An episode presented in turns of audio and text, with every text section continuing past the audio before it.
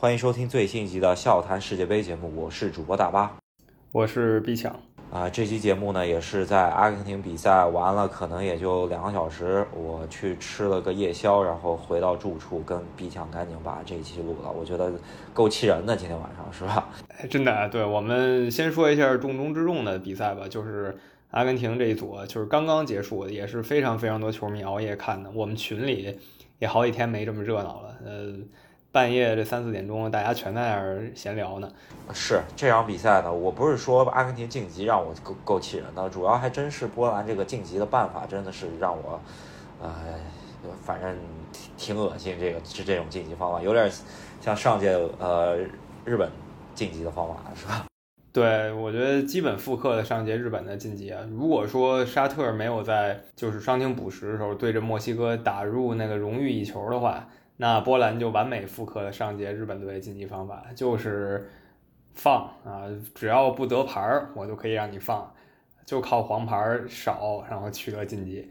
波兰最后呢没靠这个晋级，是因为沙特进了一球。如果说沙特在最后关头没进那一球呢，波兰就是会因为黄牌得的少，力压墨西哥一头四分晋级。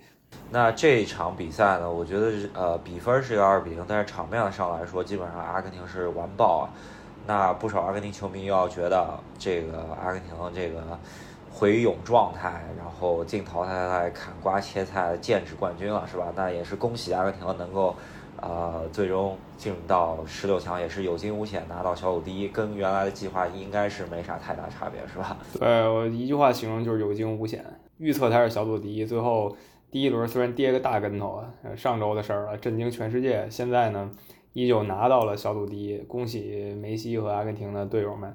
那说一下这场比赛吧，阿根廷就像大巴刚才说的，是完全力压波兰。一个是波兰自己根本就没想把这比赛攻出去，他都没想在阿根廷身上做到什么，人家就是想苟这九十分钟，那真是太苟了，都不是说严防死守九十分钟，甚至有一种就是我避免跟你接触的意思。这场比赛我看五十五十的球，基本上。该让的让你，除非进到最后三分之一的区域啊，这基本上该该让的就通过吧，是吧？没啥特别多的逼抢，因为知道墨西哥跟阿根廷消耗的时候吃了不少黄牌，所以说波兰真是基本上没怎么下狠手，是吧？然后莱万也确实机会不多，在前场拿过两次球都被防下了。呃，一脚射正都没有，然后阿根廷这是流呃潮水般的攻势，最终是打破僵局，啊拿下两两个球吧。但是中场前一个阿尔瓦雷斯，一个马丁内斯都有机会啊，最终能如果能打成三比零的话，老莫那边再咬一咬牙的话，墨西哥就晋级了，是吧？对，如果说阿根廷这边攻势如潮，抓住机会嘛，对吧？因为波兰他根本没中场，就基本上可以说第一道防线就弃给你了。我们看那个比赛结束前，老塔罗那机会什么都是都是波波兰队乌龙助攻出来的，都传到脚下了，他没打进。呃，这些球如果进了的话，那墨西哥就被阿根廷提携上岸了。不过阿根廷这些前锋不给力啊，呃，再加上梅西也罚丢一个点球，这些都算上，波兰非常侥幸的取得了一个零比二的胜利。当然，这个胜利是打引号的，对他们来说已经是一个胜利了。呃，晋级的非常猥琐。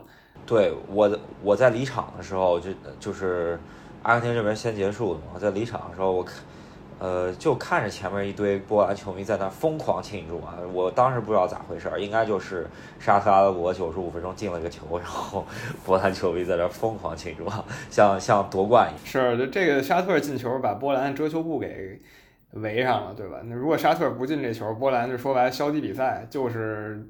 少黄牌就等这个，现在沙特进一球，波兰就可以以这个净胜球多的名义啊，名正言顺的压墨西哥一头了。那墨西哥这边呢，应该也是做到自己能做的全部了，只能怪自己第一场跟波兰来了个零比零，然后第二场呢又是吃牌吃太多，跟阿根廷呃往死里磕是吧？磕大发。所以这场踢完以后，墨西哥是九四年以来第一次没进十六强，也是三十年来最差墨西哥队，就是纸面实力也确实不太行，大牌太少了。呃，就说跟沙特这场球本身吧，没什么问题，跟我们预测一样，墨西哥呃占上风取得了胜利。但是呢，他每这三场球每一场都犯了一些错误吧。第一场跟波兰就是把握不住机会，第二场呢，虽然实力不及阿根廷，但是消耗太多黄牌，呃，这个还算可以接受吧。第三场呢，面对啊沙特呢，又没有能狂胜沙特，只能取得一个小胜。每一场都有一些小小的瑕疵，最后葬送了好局。嗯，是。那波兰是本组一个，我可以说是一个小黑马晋级吧，因为大部分人猜的都还是墨西哥吧。呃，最终阿根廷、波兰进到了十六强。然后对阵 D 组的两个呃对手，我觉得 D 组这边真是一个小小呃不可思议，还有一个大不可思议，是吧？小不可思议就是法国没被小组淘汰，这个咱们之前说了。然后大不可思议真是呃世界排名前十的丹麦垫底，然后澳大利亚作为一个亚洲区晋级的球队，最终淘汰了突尼斯和丹麦。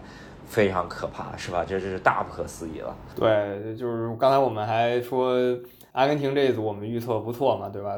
基本就是按我们走势来的，晋级也没错。但是法国这一组真是把我们重重疯狂打脸。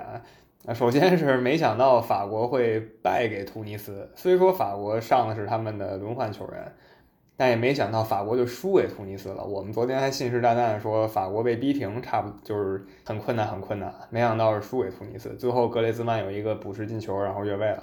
呃，这些都不提，事实就是突尼斯表现挺好，呃，赢了法国一下，只是赢了一个一比零，没有撼动法国小组第一的地位。